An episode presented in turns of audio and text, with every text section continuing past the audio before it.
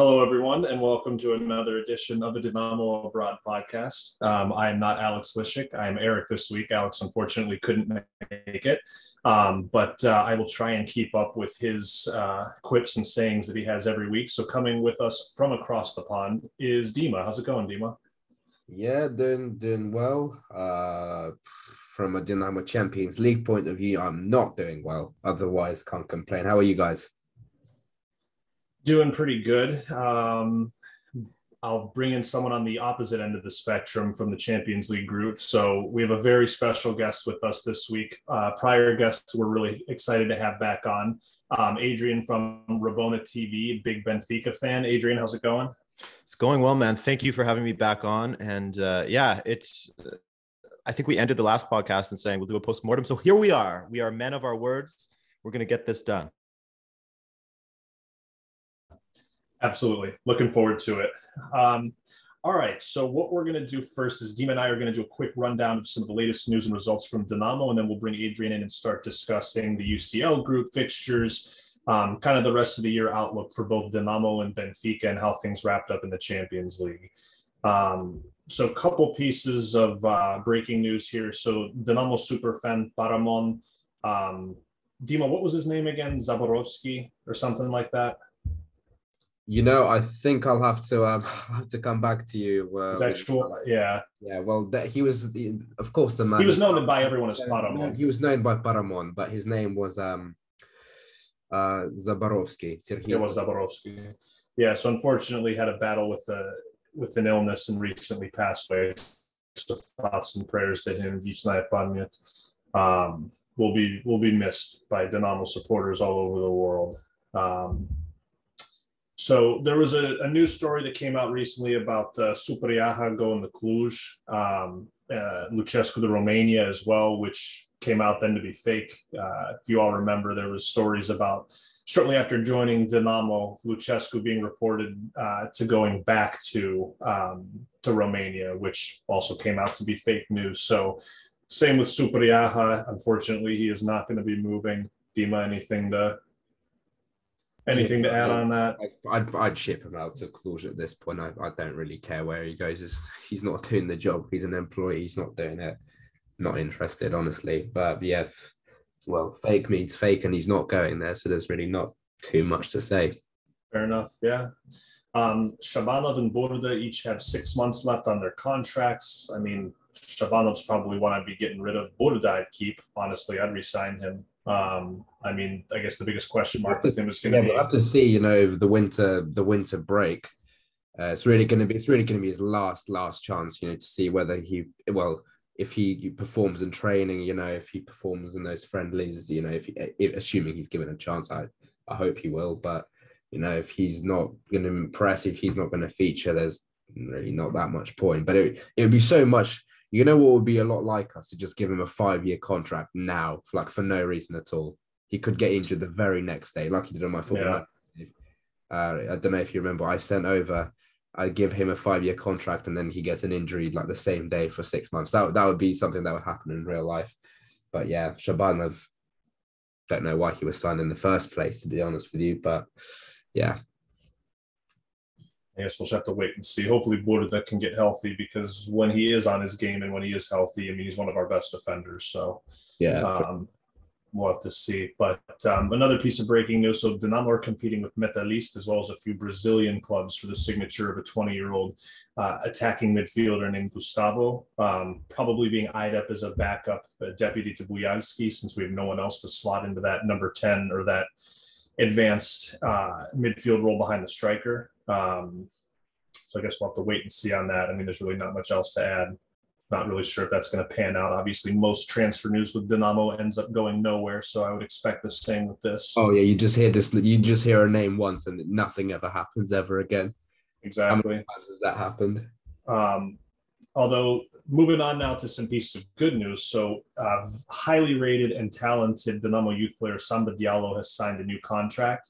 Um, so he has signed, I believe it was a five-year contract with Dinamo, um, which is awesome. So he's been featuring a lot for the youth team. Um, been performing very well for them. Um, youth team actually just lost 1 0 to Benfica, but they did finish as runners up in their youth league group. So they'll be advancing into the knockout stages. Um, very talented squad. Um, I believe Benfica top us, and then I don't know where Bayern and uh, and um, Barcelona finished. But um, like I said, obviously should be interesting. I think that they they have every chance to go uh, pretty far in the youth league group. I think you know if you watch some of their matches and some of their performances, I mean they'll be a even for the top seed that'll be paired with them as the number two. It'll be a tough matchup for just about anyone.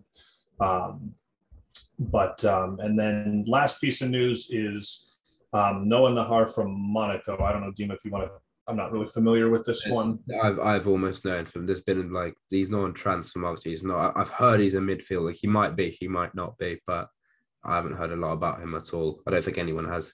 So probably going to go nowhere. All right. Um, well, he's very young. He'll we'll give him we'll give him that one thing. He's very young. We'll see.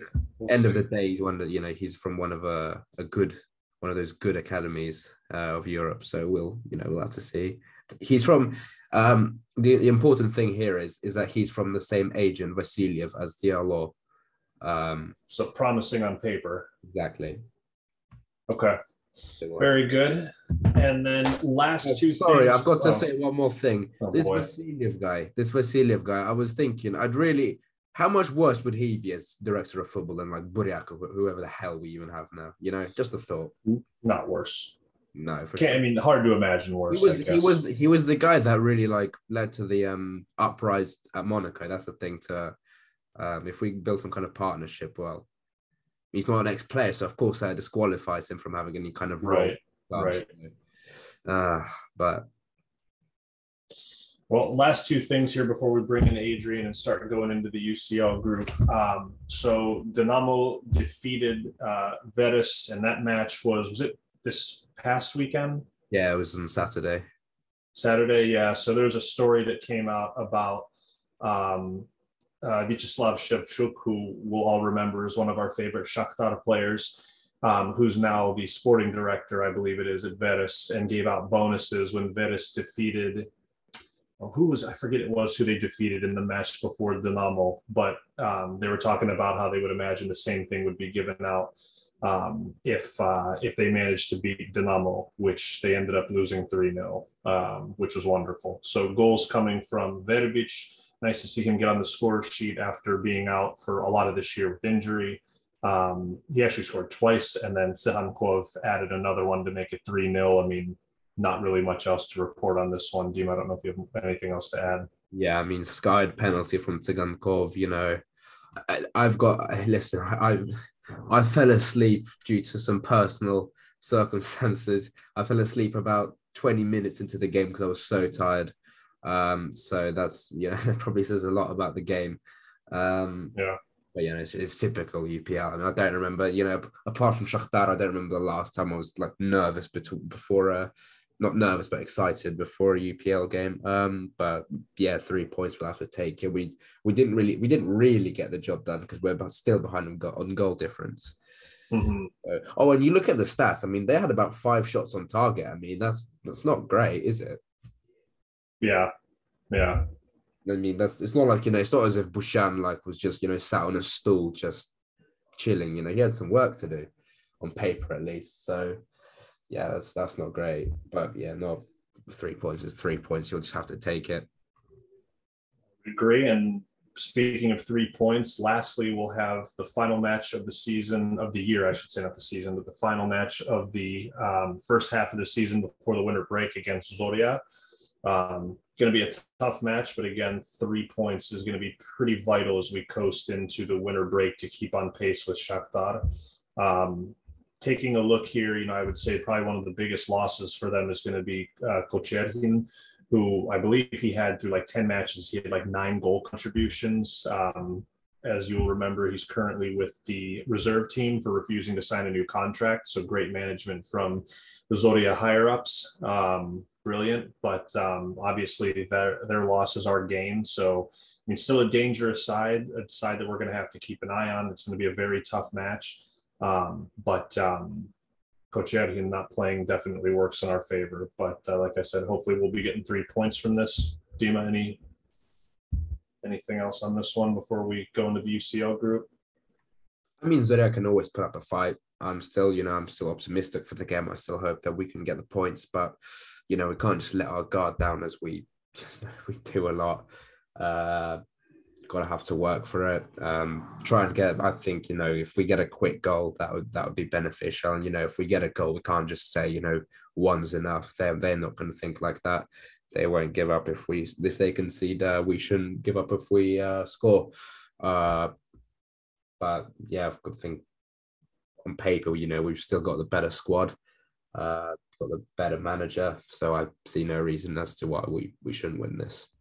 Yeah, I'm gonna have to keep on those two center forwards, Allahyar and uh, Zahedi, each that I believe have six goals in the UPL. Um, so, like I said, it's it's going to be a tough battle, but on paper, certainly one that uh, we should be coming on top on. So, I'm I'm really hoping we're going to get three points from this. But um, at any rate, all right, let's start the fun, or I should say the fun for our guests. So, Adrian,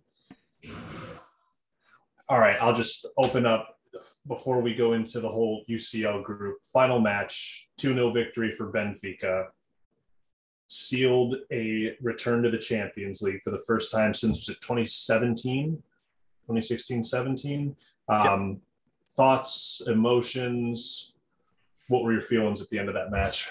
Um, uh, absolute relief, to be honest with you, especially with how that second half went. As soon as Benfica starts making substitutions, we just start to lose control of games. And uh, you can see by the way that you guys were at least dominating possession, um, carving out a few. I wouldn't say incredible opportunities, but at least making our keeper work. So, uh, just in general, the feeling at the end of that match was the feeling at the end of the group stage. They sort of mirrored each other. Um, getting back into the round of 16 is great. Am I optimistic with how well we'll do? Not entirely. Hopefully the draw will be kind to us, but at least we're finally there, man. i am sick of, you know, backing my team every year. We're going to do it this year. We're going to do it this year. We're going to get out of our group. And it's been a long time. As you said, first time since 2017 that we make it to the knockout round. So yeah, just overall feeling, I would say relief. Absolutely. And I mean, you know, taking a look at some of the matches played, obviously the first match of the season Dinamo Benfica, I think, was one that a lot of Dinamo fans were a little, I don't know if upset, maybe disappointed at the fact of not picking up three points. Um, you know, I thought that was a match that we played pretty well in. Obviously, that final goal at the end being disallowed for offside. Um, not one to play the what if game because it's irrelevant, but when you take a look at something like that, picking up three points and how that could have changed things. Um, but um, and then obviously in the rest of the group, Benfica went out and took care of business. I mean, a big was it three 0 victory in. Uh, yeah, that that's in, right. In Lisbon. It was, it was, in Lisbon against Barcelona. That uh, that three 0 victory. That was some of the most fun I've had watching Benfica in a while.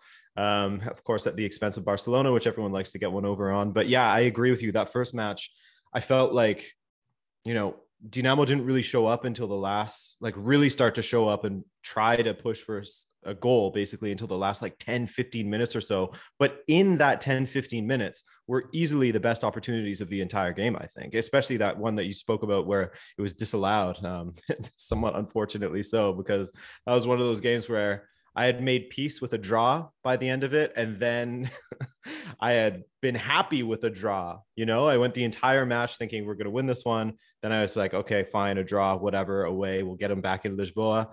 And then I was just happy to get the draw, overjoyed with the draw because it could have been a loss and probably, you know, deserved to be a loss based on those last 15 minutes or so. Definitely. And I think, you know, kind of like we had talked about in the first episode, I think we kind of knew that it was going to be Bayern probably topping the group, and it was going to be a toss up between Barcelona and Benfica for that second spot um, to qualify for the Champions League. I got to say, if I had to choose between the two, I'm happy to see it's Benfica. Um, not really a big Barcelona person myself. I don't know if Dima agrees. Don't really care about anyone else, if I'm honest. Not a fan of not a fan of Barcelona after we lost four times in a row of them at all. So happy know. to see them go down. Happy to see them in Europa. But yeah, but yeah. It's, it's, a shame they don't have Messi. Now, I would have loved to see him in the Europa. Oh, yeah. That would have been hilarious. going yeah my goodness that would have been amazing to see him in europa but yeah it, it, you're right erik it was um it did feel like it would be a toss up between benfica and barcelona i mean i'm happy because I, I i backed my team again to make it through in second um and i got scorched for it on my channel a little bit but hey that's okay we we made it through in the end um but yeah i i remember speaking to you guys and saying if we can maximize our points against dinamo and maybe at least hold barcelona and hope that they stumble along the way, then we would have a chance. And it did come out to be that was the outcome. But my goodness, that that match, Benfica Barcelona at Camp Nou with Seferovic missing right at the death, he could have put it in our own hands right there. And he just failed to do so. And so we had that anxiety going into the final match. And it, it was unfortunate, but you know, a couple of lapses by Dinamo's defense at the beginning of the game. I mean, we almost scored like what was it, like 30 seconds 30 in seconds or something? the game. I, I sent out a tweet straight away, like the honestly, we nearly conceded 30 seconds in. That, that was ridiculous. Yeah, that that was bad. But at least hey, we we each had our chance missing an absolute sitter, putting it over the bar with an open goal. So uh, I was I was relieved to say see those sort of cancel each other out. So I know that this is probably a lot of it's going to depend upon, as you said, the fortunes of the draw. But I guess what's the feeling amongst uh, Benfica fans about how far that they think this squad can go um, into the Champions League in the knockouts? Um, I think that the you know the heart side of each supporter would say we could go quarterfinals or something like that. But like we sort of alluded to, we need some help with the draw because there's a lot of very very strong teams that I think we just don't have a chance against if we if we were to be drawn up against them. If we got maybe a Lille, I think even a Juve, we would maybe have an opportunity, maybe to get through against them. Maybe Manchester United, but you never know. Plus, they have Ronaldo, which is you know a game changer. Um, so I I think realistically, a lot of people expect that the round of 16 will be our final our final bow in this edition of the Champions League. But things go our way, maybe we get a Lille, although Jonathan David running at our back line does not seem uh, appetizing to me at all. Makes me feel a little bit nauseous.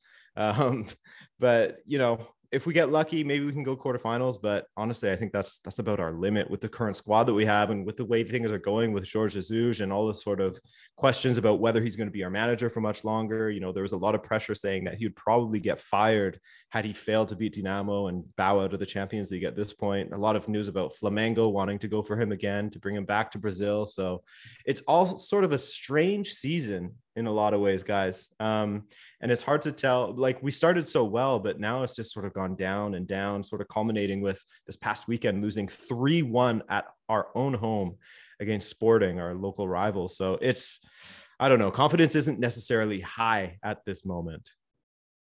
Yeah, and I was going to say, I was going to ask you that too about you know performances in the league as well, and because I heard some similar sentiments on uh, Jesus as your coach, because I think right now, are you sitting in third in the yeah. in the league with Porto and Sporting above? Okay. Yeah. And I did see that as you know the the three 0 loss. Obviously, I'm sure that the getting into the Champions League obviously helped them out a lot. But is the feeling now that um, with getting into the Champions League knockout that you'll see, or that um, he's going to stay for the rest of the year, or is it still in the up in the air?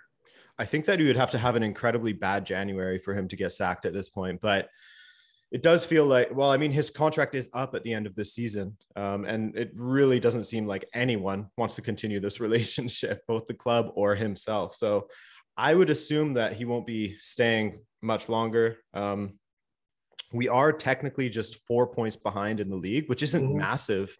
Um, but there's sort of some, you know, some tables that you look at will say that we're actually seven points back because there was that crazy game against Belenenses or Bisad where they had their entire team taken out by COVID. I'm sure you guys heard about that. That's they had right. nine That's players. Right. Yeah, one of the outfield players was their goalkeeper. There was youth players. Like it was just stupid. The match was abandoned at halftime because it was seven nil. um, So I don't know if that situation is actually fully sorted out. Um, but yeah, it's it certainly doesn't feel like Jorge Jesus is going to be sticking around after what happened last season, where it wasn't a spectacular season for us by any means. And this season, it's looking like more of the same. That we're going to be behind our rivals again, which is just you know the fact that Ruben Amorim the manager of Sporting, who's very, very talented, obviously, former player of Jorge Jesus, is actually like teaching him lessons in managing at this moment. It's just crazy. Like beating him 3 1 at the Estadio de Luz. That's that's a huge indictment of our manager. Uh, the fact that he was able to win the league last season with far less, you know, financial backing. He's really embracing youth. He's doing all of the things that we wish we were doing at Benfica because with the infrastructure we have, with the youth talent that we have, if we had a manager like that who could really harness them all in and get the most out of them and really, you know, exploit that great academy that we have, then I think that Benfica would be all the better for it. But he's just so reluctant to do so.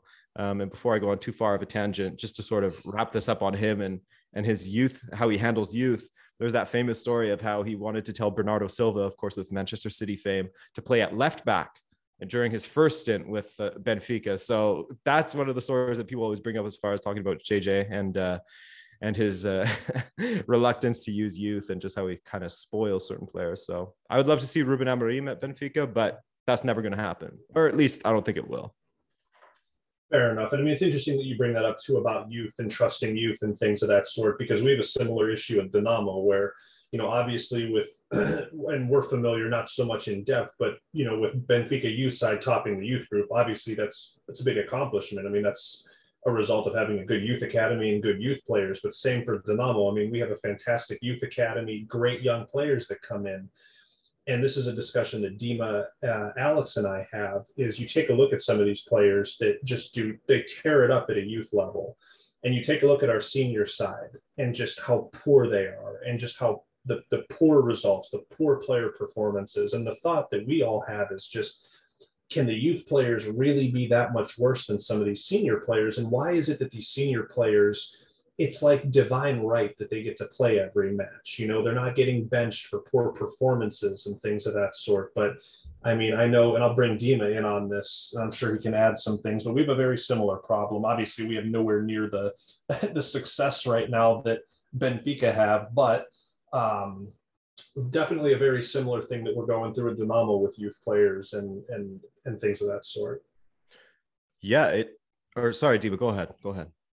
I was going to just agree with Erik. I mean, it's it's kind of puzzling to me why, first of all, why we sent such a strong team out uh, in the first place against Benfica. You know, for for us, you know, I don't think we should, you know, completely like hand over the game uh, ever. But it's a dead rubber. So why why not give you know Neshcheret a chance, the the young goalkeeper? Uh, maybe you remember him, his performance, Adrian against Barcelona, if you saw that from last season. Uh, why not give you know that the same Diallo? Why not give Vivcharenko? Why not just just I can keep, I can just go on and on. I'm not saying you know field a full under 19 team at all, but why not? You know, um, and you know the guys we sent out. Well, they didn't perform, did they? Our main star, the big star, Tsygankov, 25 million minimum, can't score an open goal. What what's that all about?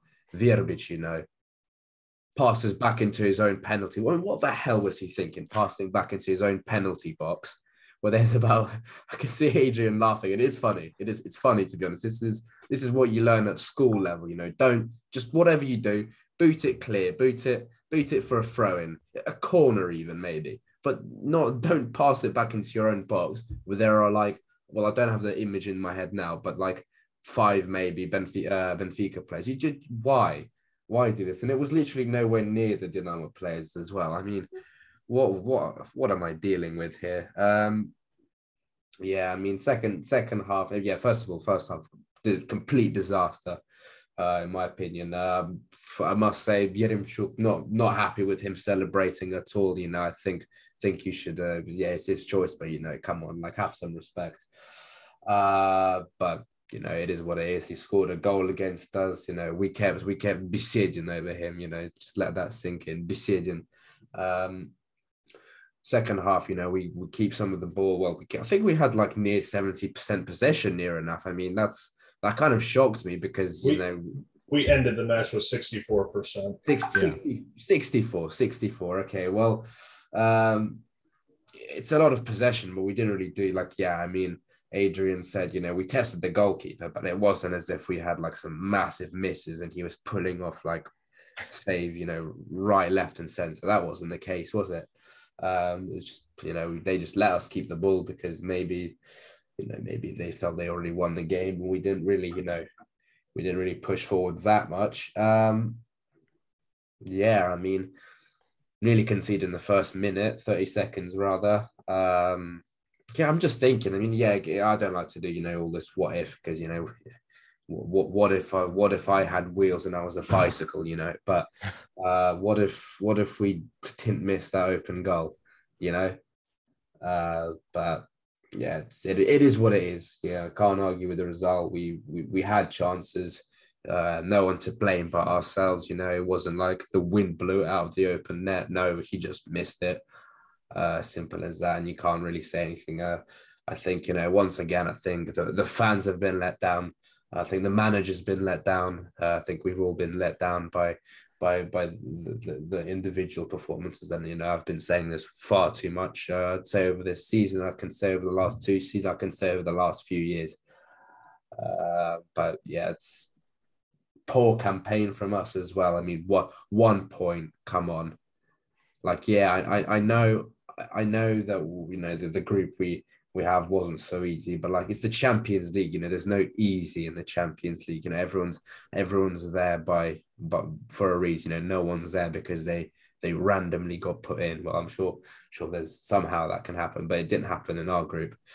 Uh, so yeah, um, there are I guess some positives, but they're you know they are weighed by the negatives. I think you know an, an overhaul is is needed. Uh, in a few, many many positions. Uh, if, I, if I'm being honest with you, I think uh, just to say, Zabarnyi, I mean, he's he's escaped criticism. I think for the first goal, very poor, very poor, honestly.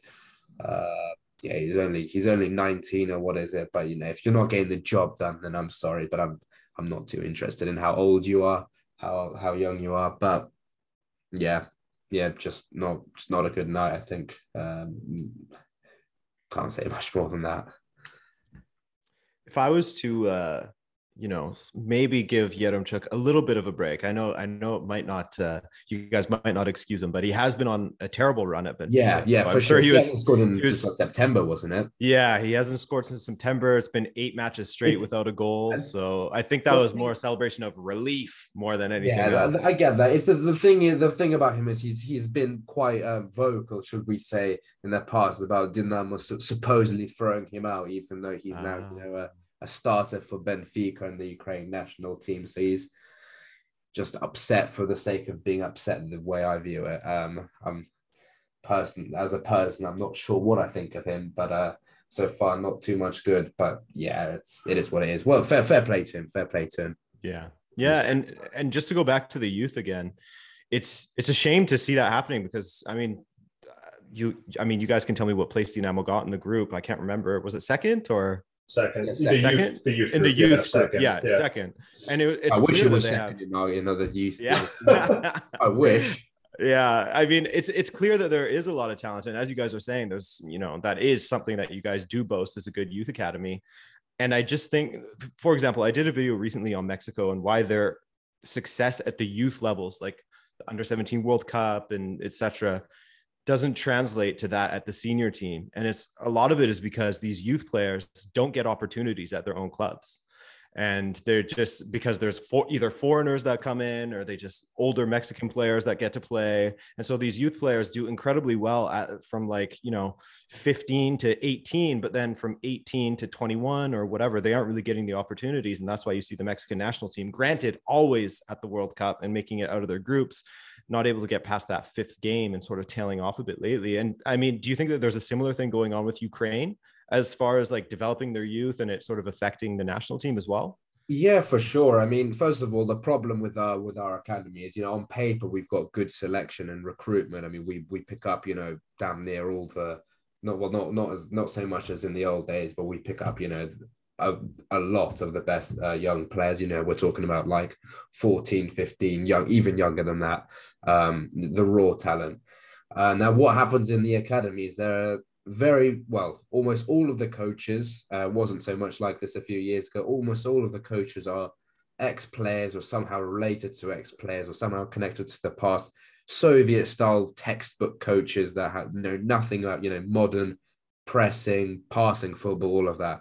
So they know how to counter attack they know how to pass the ball along and just lob it long. They they're not taught how to do anything else. You know, in this uh, for you know relegation UPL Ukrainian Premier League sides, this would be the perfect uh, academy. For Champions League, no chance. This doesn't work in the Champions League. Uh, you know, I've I've said this before. You know, we we, we got some important, uh, sorry, impressive victories in the youth league, but it wasn't like you know we outpressed, outpassed them. It was just you know a lot of counter attacks, which is still an achievement, mind you. But like we didn't, you know, we didn't outplay them in the youth league. Well, that's translating to not outplaying them in the real football. Um, but with, they're still good players that you know they get a lot of goals and assists. They show uh, you know just a good overall play. Um, and they're promoted to the youth team. Uh, sorry, the the senior team, I should say. They play a few friendlies. They play, you know, come off the bench a few times, maybe even start. And then when when you see, well, you know, the young player, they're not going to, you know, start tearing up. Nine times out of ten, they're not tearing it up, you know, instantly, and they're just shipped off wherever on loan. Like this guy, he's not good enough. There's no patience at Dynamo. You know, the youth player comes into the first team, doesn't perform straight away. What a shock, you know, a 19 year old, not world class uh, at 19 years old. What a shock. There's no patience. He's shipped off to some mid-table Ukrainian side, and there he goes, ne- never to be heard from again. So that's that's kind of the situation here. Yeah, I mean, I, I would agree with that. I think that you know, you take a look at um, so situation right now. There's a historic rival of Dynamo called Chornomorets from Odessa. And um, as I said, they're a big historic rival of Dynamo, but with the state of the club and that they're going through right now. And this has been highly controversial, especially with Chornomorets uh, supporters and ultras. But um, we're basically fielding their starting 11 at this point with our youth players. So if you take a look at them, so there's a similar setup with Shakhtar and a club called Mariupol in um, eastern Ukraine, where this is basically Shakhtar's farm club, where all of their basically not they're not ready for the first team or can't get into the first team they're on loan there. Well now there's a similar thing going on uh, with uh, Dynamo and Chornomorets and I t- and we take a look at this and talk about the youth players.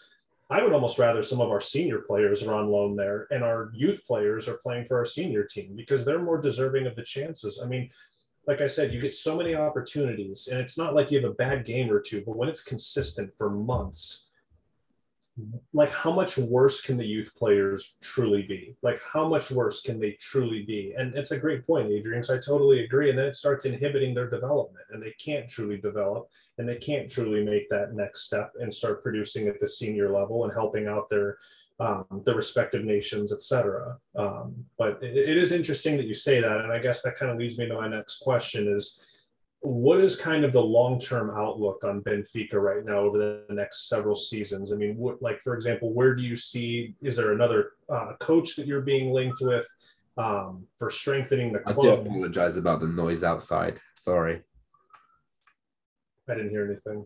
Oh, oh, just a little siren there. Uh, um, but yeah, just to answer your question, geez, question, Erik. Um, we haven't really been linked with anyone. Um, at least no legitimate links because Jorge Jesus is still in a job at the moment. So I think if we were to sign someone, maybe I I mean I would like for them to look at Paulo Fonseca, you know, the guy who was at Roma last season. Um, I would former Shakhtar manager. Yes, yes, yeah. yeah. uh, Forgot about that aspect. Yikes. My bad, my bad. um, but yeah, I wouldn't mind seeing him. I, I, I hate to say it. Um, I wouldn't mind seeing him considered for the job. And if not him, I personally would like to see us move away from.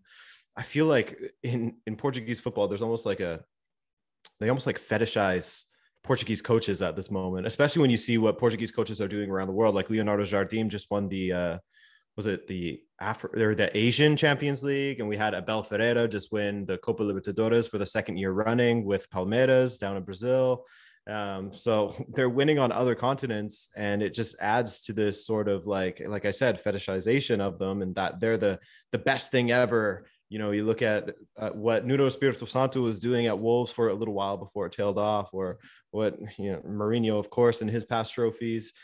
And I just don't want to see another recycled name come in um, and get, have some middling results. And then we move on to another one. I want to see a different sort of idea.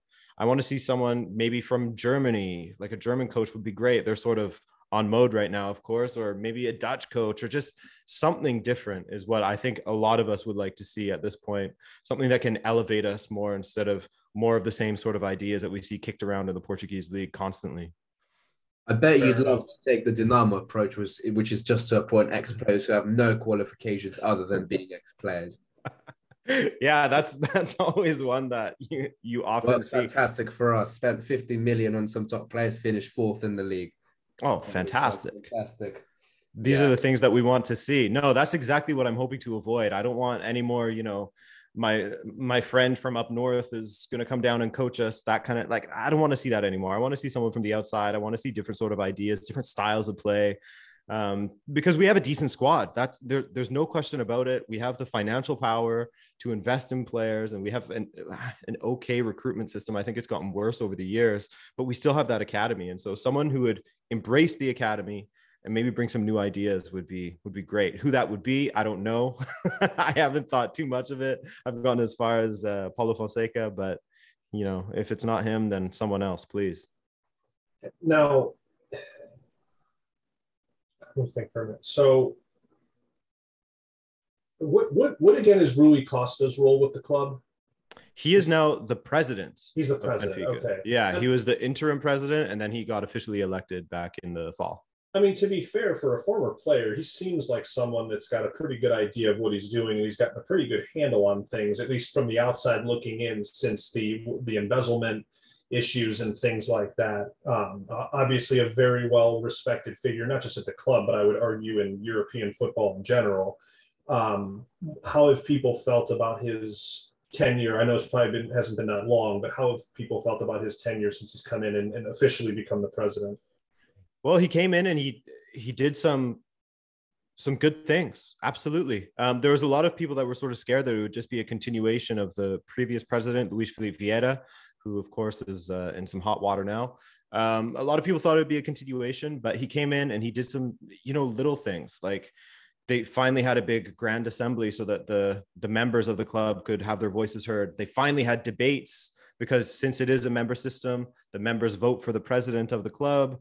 And so they finally had debates between the different presidential candidates, which never happened in the past because Benfica TV was basically just a propaganda machine for the former president and he wouldn't even acknowledge the other candidates. So Rui Costa is doing the right things. Um, he's at least i don't want to use the word appease because that sort of has a negative connotation to it but he is doing the things that the fans have been asking for for a while. And i am optimistic that he can you know continue to be an honest good president that we need to move things in the right direction. And i am curious to see who he would bring in after Jorge Jesus because that was absolutely a uh, Luis Felipe Vieira signing to try and get some you know some of the nostalgia back from the supporters who were starting to you know not fall for his shit anymore um, so, so I am curious to see what Rui Costa has up his sleeve. We were all also sort of a guy I forgot about. We were hoping for Marcelo Gallardo of uh, River Plate. We were hoping that he would come up over to Benfica, but he just committed to River Plate again. So we'll see, man. It's it's exciting in a sense because this is this is Rui Costa's project now, and um, yeah, I mean, I'm curious to see what he can do because, like you said, he's a very well respected figure in the football world in general, and especially at Benfica, he's a club legend. So, I uh, I hope that that legendary status can lead to some some good decisions, and uh, he doesn't fall short.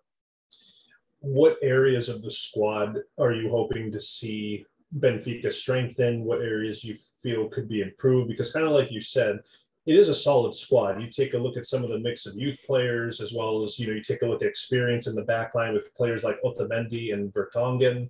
Um, how old is is it Darwin Nunez? Mm-hmm. How old is he?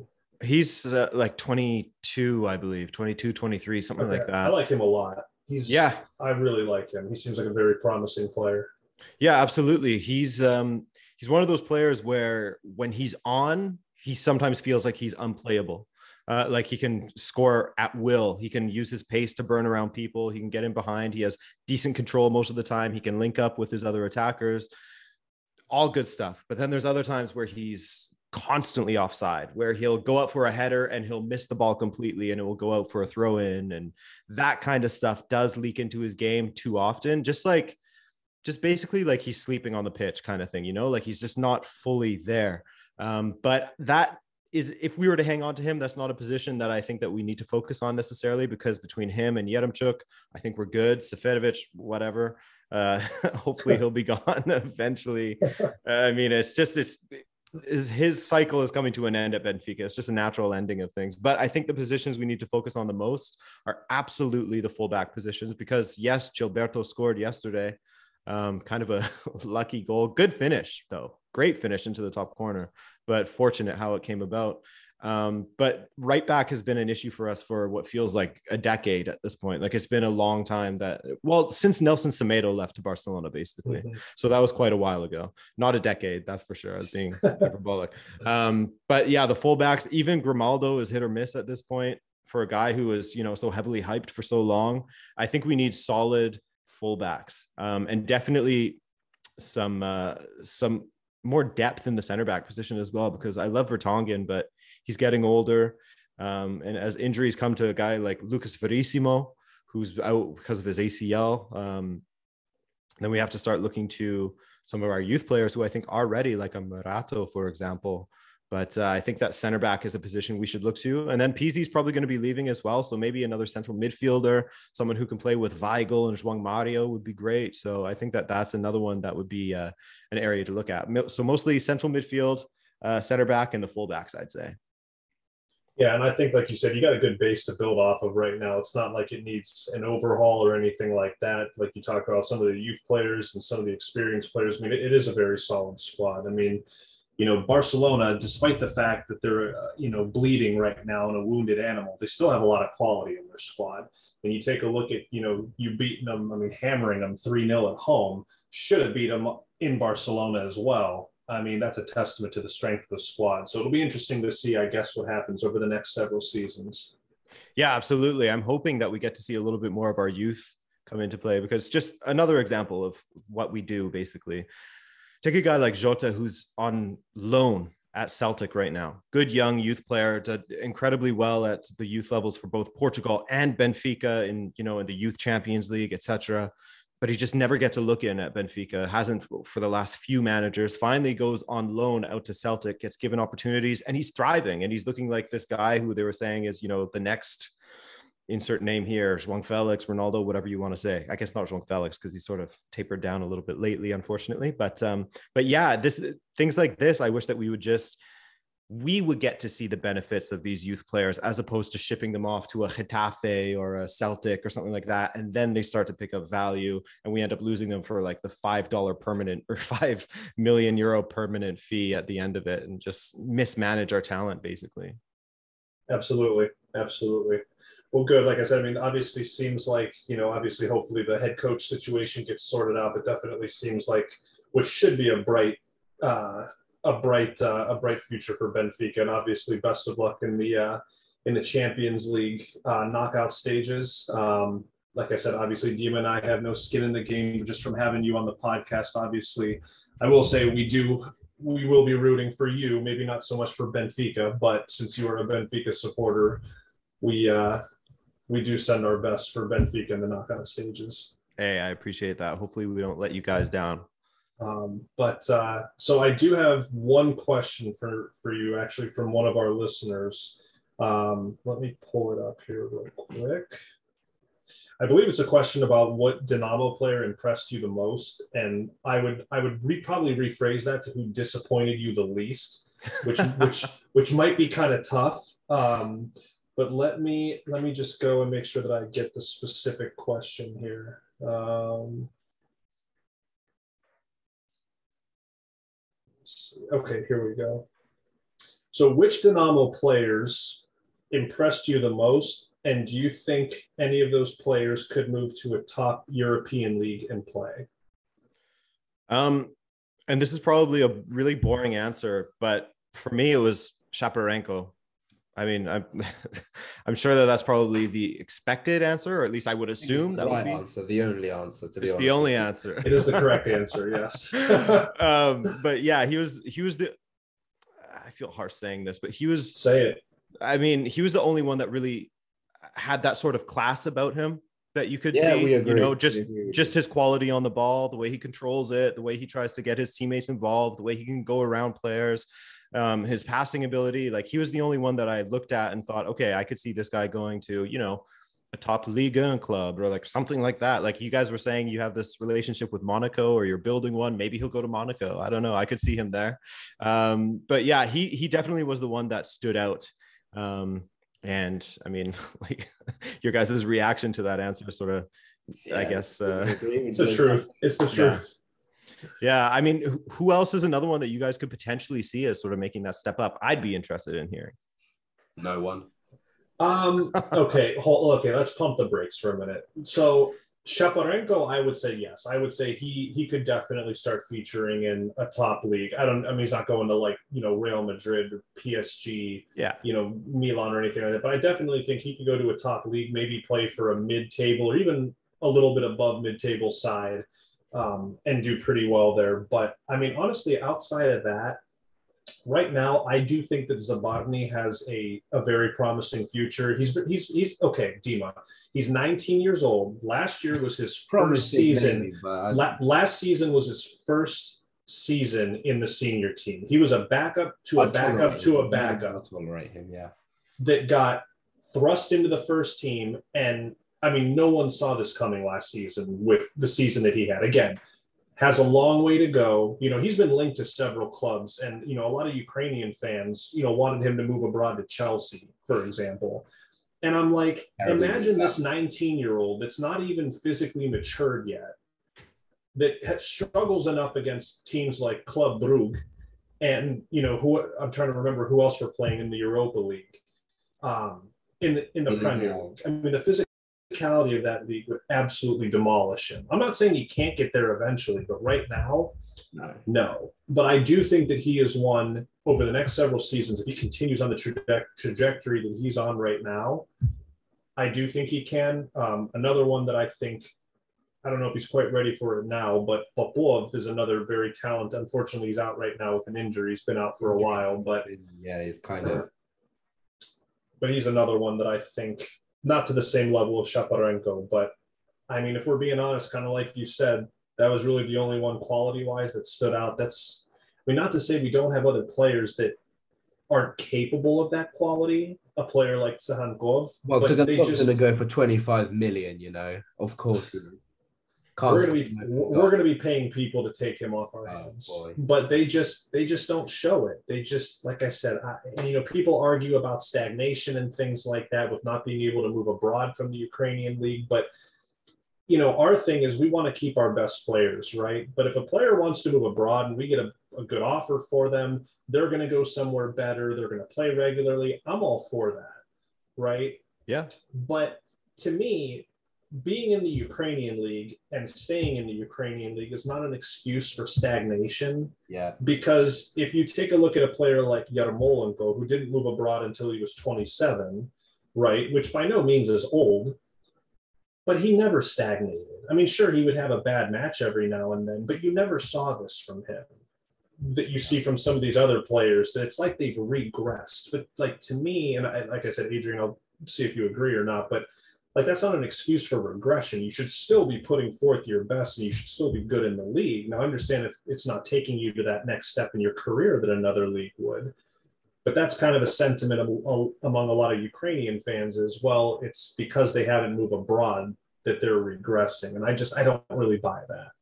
no, I think uh, it seems like they're just getting too comfortable, basically. Like uh, I, if you're just playing the same games every time, like and against the same sort of opposition, um, especially if you're at a club like Dinamo or one of the top clubs, it sort of feels like, well, I mean, we're still at the top or at least close to that. Um, so, yeah, I can see how stagnation, as you said, would start to creep in. But it's it's it's interesting because, like, like I said, Shaparenko was the only one who, via the eye test, you see it right away. Like, okay, this guy is clearly very very talented and has that ability to move on to you know another league, another country.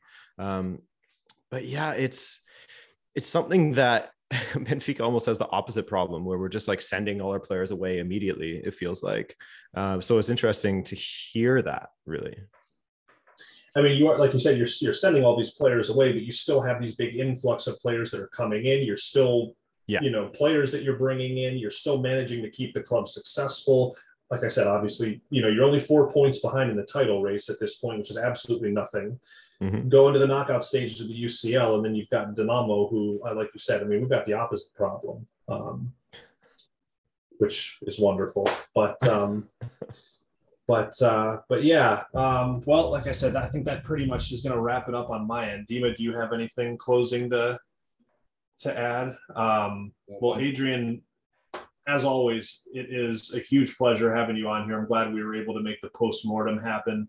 Um, I'd like to give you a couple minutes just to share your uh, where people can reach out to you. I know you're very active on YouTube with your YouTube channel. I know you just started a, I believe it was a new podcast um, as well. So, a couple minutes if you'd like to talk about a few things. The floor is yours. I'll do it in less than a couple minutes. So basically, yeah, just Rabona TV on YouTube This is where you can find me. Rabona underscore TV on Twitter, and then yeah, if if you wanna, if you're looking for another podcast on top of Dynamo Abroad, then you can check out mine, which is called Unsackable Podcast or Unsackable a Soccer Podcast. I can't remember at this moment. Just search Unsackable; it should come up. Um, and we, uh, yeah, if you, especially if you like a little bit of European, a little bit of North American, we talk Canadian football, American football and uh, sorry, soccer, my bad, and uh, European football as well. So it's a good mix of everything. Four different voices there. Um, yeah, guys, thank you so much for having me on once again. It's always a pleasure. I always have fun making an appearance on here. So thank you for inviting me back. My pleasure. I, I'm hoping that Dinamo and Benfica, maybe we could do something for like if they face each other again in the youth league, or if maybe next season if they play in the Champions League, hopefully fortunes will be different. But based on the current trajectory, that will not be the case. Um, but um, yeah, like I said, obviously, best of luck to you in the Benfica in the knockout stages. Always a pleasure. Um, you know, to our listeners, please give him a follow and give his YouTube channel. Um, check it out. Give him a follow on there as well. Fantastic stuff. And I think actually you're the unsackable. Do you do that with Manu Vate? I do. Yes, I do. Was, he did football grad. yes, exactly. And the- exactly. And he was with the um, the German podcast too, the Gegenpress. Exactly. Yeah, who's another fantastic voice. So definitely, I started listening to one. The I forget the most recent one, but I haven't listened to it all the way through. But please give Unsackable a follow. I will be listening and contributing when I can in comments and things like that. But excellent, thanks, Adrian, as always. And Dima, where can people find you on Twitter? Should they want to interact with you? Not sure why they would, but if they do want to. Many reasons for that. Uh, it's at 1927 Dima as always. And then you can follow me um, at Libovich, and then I'll give Alex a shout out as well. You can follow him on Twitter at Lishik, and that's what is that? L Y Z Oh, S C. L Y S Z Y K Yeah. at at Lishik. You know what? If you just go to the Dynamo Abroad podcast, you'll see him listed in the bio. We I'm not going to try. Yeah, that'll be good enough. Um, so, from all of us at the Dynamo Abroad podcast, again, huge thanks to Adrian. Um, hope everyone has a great rest of their evening, and we will talk to you soon.